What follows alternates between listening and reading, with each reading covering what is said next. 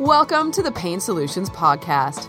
Dr. Wayne Fimister is a family physician with a special interest in chronic pain, whose passion is finding solutions for this epidemic problem facing 1/3 of the adult population. He is a clinical associate professor at the University of British Columbia in Canada and has developed one of the first online medical trigger point injection courses for doctors and nurse practitioners, a technique that is easily learnt and implemented into the medical office of any doctor or nurse practitioner treating chronic pain. To get free access to Pain Solutions newsletter, blogs, and to register for his online course, simply register at www.waynefimister.com. On the podcast, Dr. Wayne brings together experts from various segments to share with you how they solve people's pain problems and how you can get this treatment too. And now, here's your host, Dr. Wayne Fimister. Well, hello everybody and welcome to this episode of the podcast show. My very special guest is Dr. Trevor Campbell. Welcome, Trevor. Thank you for inviting me, Wayne. So Trevor is a family physician who studied medicine at the University of Cape Town in South Africa. And then he emigrated to Canada and he became interested in the treatments of chronic pain. He has worked in a multidisciplinary pain management clinic and also involved in opioid reduction programs. And he's also served as medical director for a leading pain management provider in Western Canada. And in his spare time, he enjoys literature. He's an avid hiker, cyclist, and traveler. So welcome, Trevor. It's great to have you on the show. So let's go back. Before we came on here, we were talking about chronic pain, and you were indicating that we're maybe looking at the wrong thing when we actually have chronic pain, which was an interesting but not new subject for me. So let's backtrack a little bit for our audience, because when we've got chronic pain, and I'm sure everybody listening to this either has it or has a family member or a friend who has chronic pain, they are living their lives affected by this. So my question to you first is, how is chronic pain affecting people's lives? Well, it affects it across the board. We are encouraged when treating chronic pain to adopt a biopsychosocial approach. And the reason is because the effects of chronic pain on people's lives and their family relations, their sense of identity in society and so forth, are so profound that we cannot really adequately treat them without looking at the psychological factors as well as the social factors. Okay, so let's dive in to that. Let's go big first versus small. Let's go big. How is it affecting us on a society level? Well, it's huge. I was looking at trying to find more recent statistics, but a report from Johns Hopkins University in the United States, obviously very reputable university, in 2012 estimated that the cost to the United States was $675 billion a year. So 8 years ago, that's a lot of money today, right? So it is huge. I mean, it's the single biggest problem that makes people present to their family physician. Not chronic pain, but pain in general, I mean. Yes. That's a huge, huge number. And yeah, I've read that statistic and heard that statistic before. So that's the society. So, but how does it affect, the individual within their society? Okay, so what happens is people with chronic pain often have disability, which means they're unable to perform certain functions and daily functions, sometimes activities of daily living. So they need help or home care. In extreme cases, it can even extend to personal hygiene, things like that. They're often not working, or they're working part-time, or they've lost their work.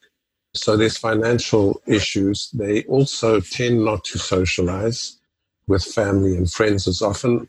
Because of the misconception, and I hear this all the time, is why would anyone want to socialize with me? I'm no fun. It's just bad news after bad news.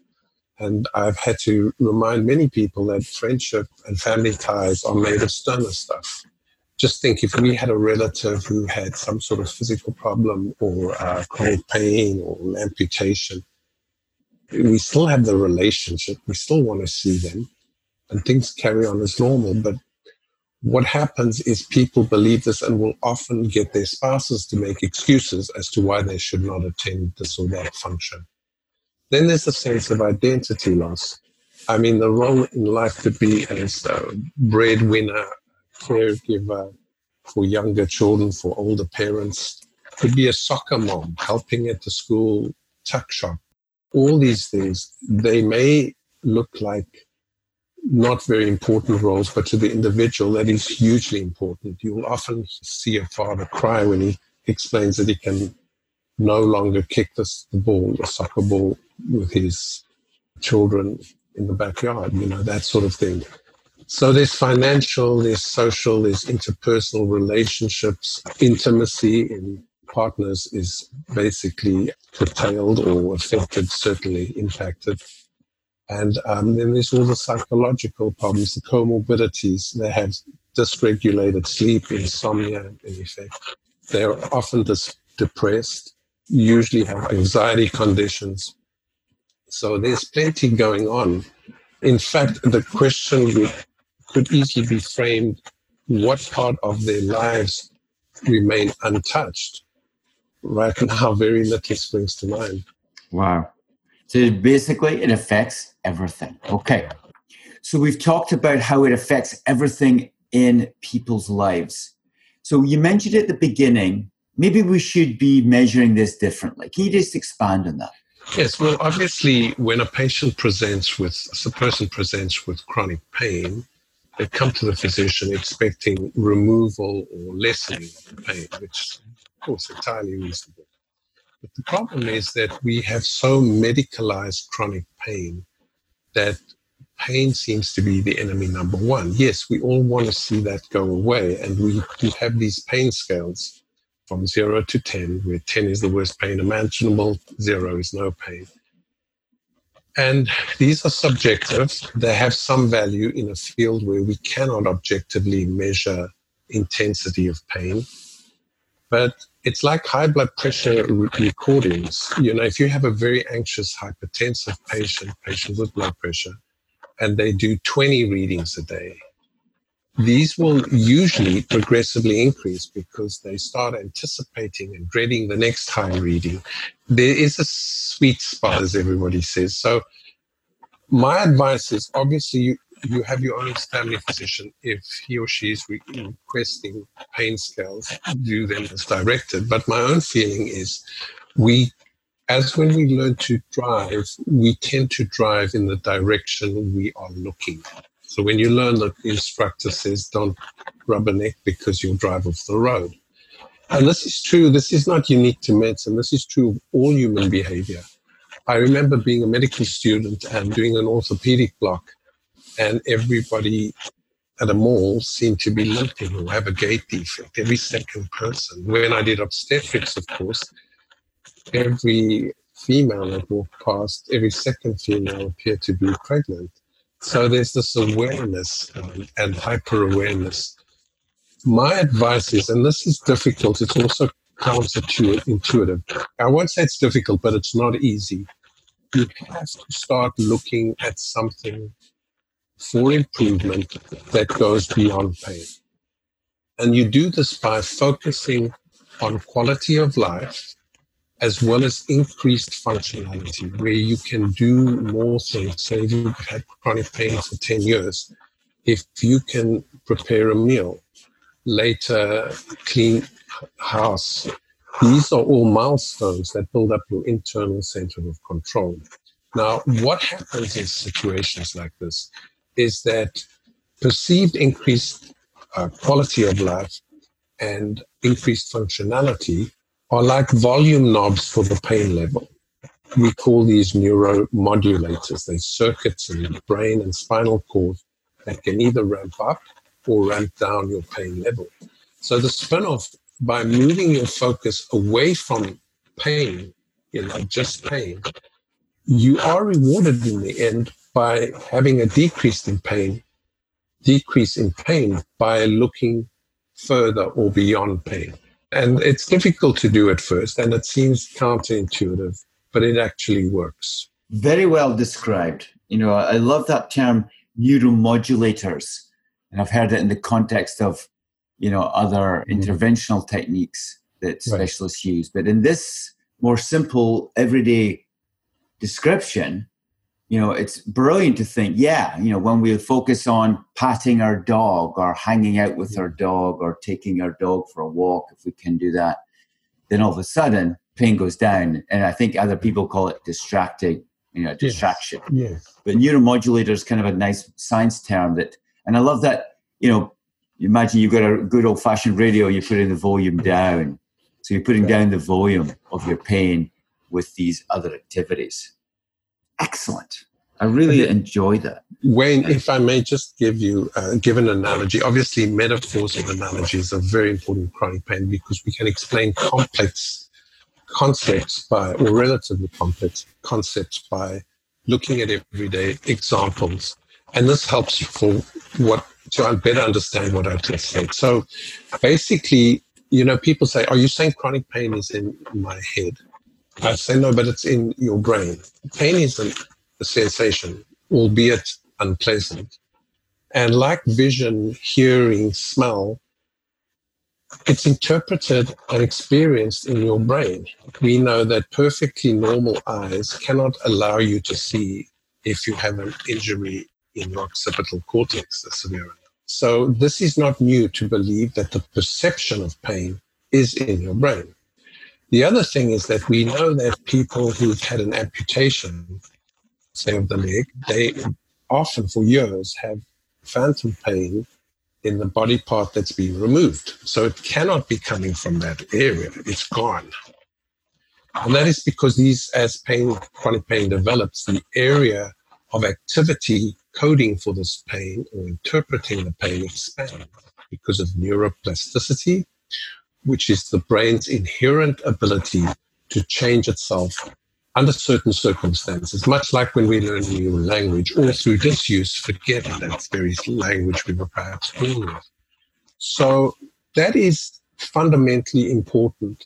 It's in the brain. Now, the wiring of your brain and nervous system is very much like the wiring of the house. It can become faulty. And I want to use the alarm analogy. This is very commonly used in chronic pain. So when you touch a hot thing, you know, it goes to the brain and you immediately move your hand off a hot plate. In that context, the pain has biological or evolutionary significance, helping you not to burn your hand off.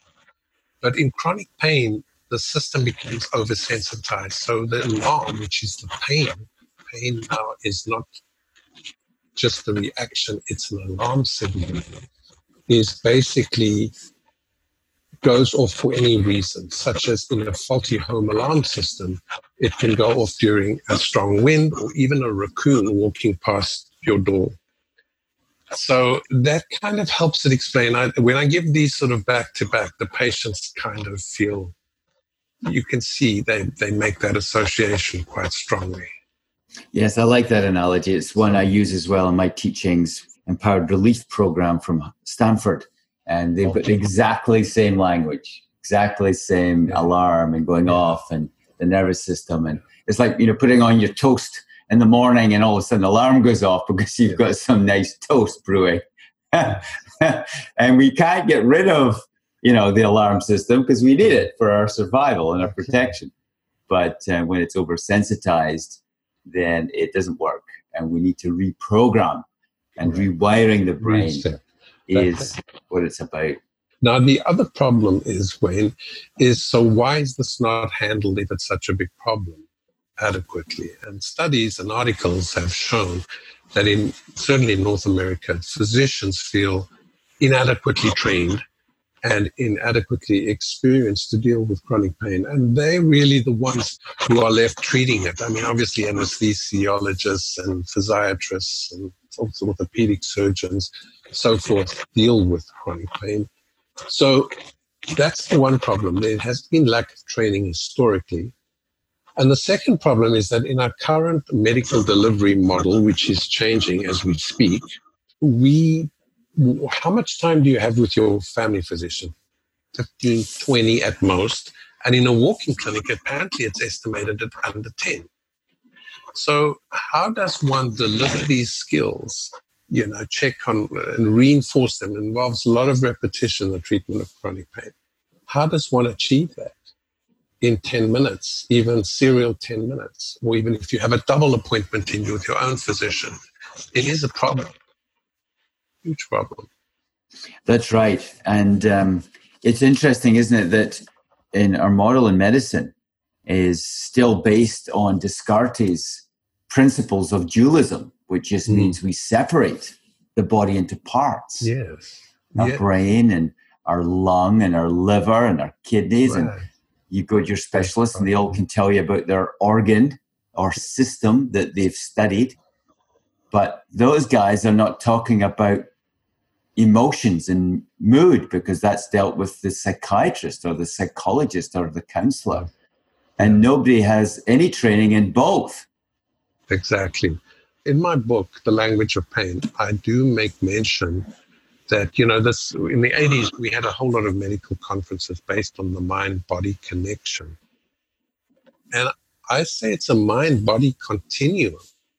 I mean, psychologically and spiritually, it's all part of who you are. And I mean spirituality, not in a religious sense entirely. I mean it a non-material way.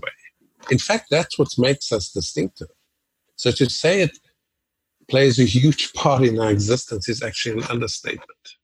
And they have to be addressed. So people say, well, are you a psychologist or are you a sociologist? No, neither. But this is not uncommon for physicians because if you have somebody who is in legal trouble as a patient or financial problems, you can't ignore that when you treat them, that all this is going on. You have to, it's normal for family physicians to counsel. It's naive to think we can't. We can leave that untouched. Yes. So let's talk about your book, because you've informed me about this. You gave it to me a little while ago, and I thank you for that. Tell us about it, because I think this would be a great resource for people to get their hands on and to learn more about this language of pain, which is everything regarding pain, really. Exactly. So I wrote this book because I tend to be a bit OCD when I'm driving, in the sense that I go to work when I get in my car. So even when I worked in Canmore and lived in Calgary, I would think about nothing else. It's just, that's what I do. But it's selective OCD. It's not through my whole life. So I'm always sort of grappling with stuff, right? And I realized, what is the reason that medicine does badly with chronic diseases? We do well with acute conditions. And, you know, when we have antibiotics or antivirals, we do well. When surgical conditions, so many things. But we really do badly with chronic disease. It's because actually it's not addressed. And the treatment plans, although they sound based on what we know, very hard for the patient to buy into. It's like trying to follow a financial plan that you don't understand. And that teaching component is actually missing. Now, the idea of ideas and health being inseparable, or knowledge and health being inseparable, is not new. I mean, the shamans used this in ancient cultures. And even in medieval Italy, they sold books at apothecaries, the people who made herbal remedies and those early medicines. So they've always been linked. There is a strong link. So I wrote this book, and then I thought, well, you know, there's all this stuff about imaging and the fascinating about the neurotransmitters. But I knew I had to write it from the heart rather than the brain. Obviously, the brain was engaged, but I knew that it had to give the knowledge and be motivational. If it were not motivational, it would not be helpful. So what I do in the book is I look at the person and I say, well, I've used a concept called the Pareto Principle. You're familiar with it, where 20% of your efforts can basically give you 80% of the results you may want, or more. Now, this is a concept, we see this in complaints department at grocery stores, where 20% of their customers give 80% of the flack, or in a sales team, 20% of the salesmen generate 80% of the business. So what I looked at is I cherry-pick things I feel have got high value. It's evidence-based. and I pick things that makes it doable and durable. Those were my objectives. A, it's got to be doable, so people better need to understand it well. And durability is what wins the day, because we see from pain programs, really the follow-up in most pain management programs is about 2 years.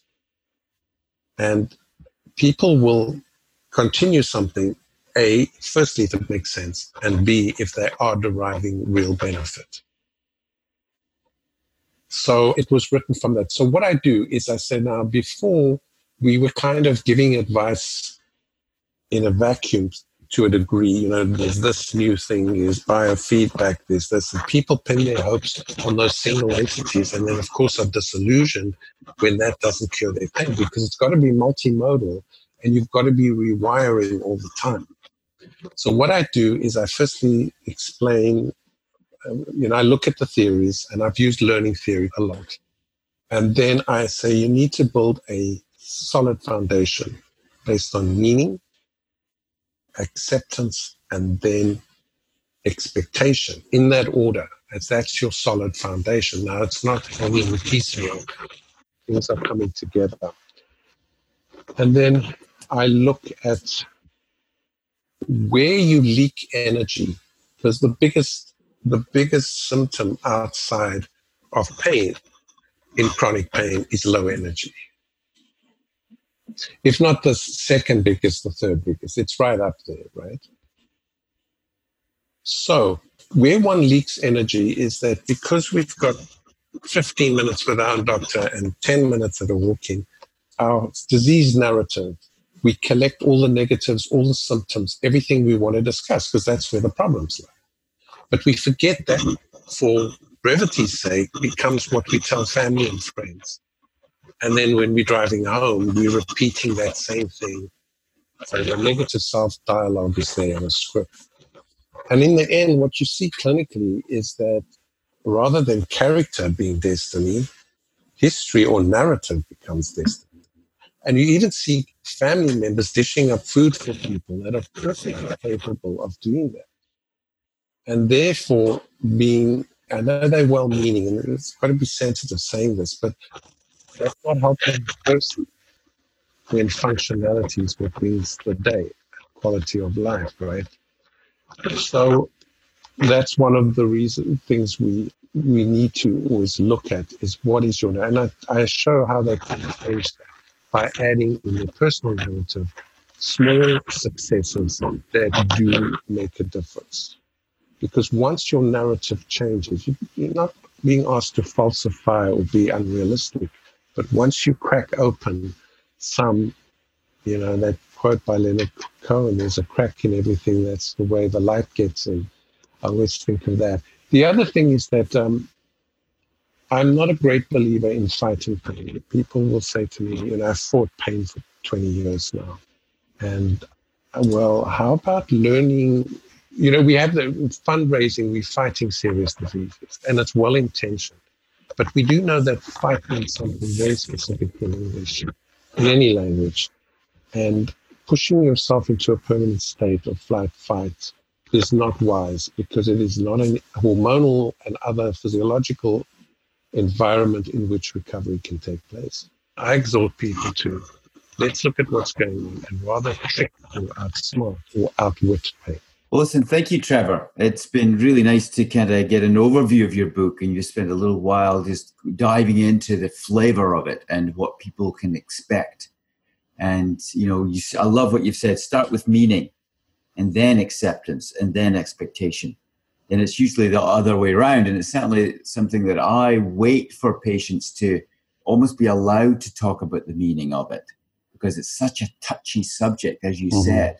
You know, what can be the point of suffering, you know, for example. But I think there is meaning in suffering. I think there is reasons that we need to bring up to the fore. And when we do that, everything changes. And that's the title of your book, you know, The Language of Pain, Ideas and Meanings. So listen, it's been great to have you on the show. I thank you so much for this book. Tell us where we can find this and purchase it, please. It's available on Amazon. There's an ebook as well as the paperback. And the website is trevorcampbellmd.com. It's currently being worked on because I'm writing an online pain management course. And I'm also available on Facebook, Dr. with a dot, Trevor Campbell. Well, there you go, everybody. Dr. Dr. Trevor Campbell on Facebook, and also his website, trevorcampbellmd.com, and his books on Amazon called The Language of Pain. Thanks so much, Trevor. Great to see you and talk about this today. Thanks, Wayne. It's been a delight being on your show. Thank you.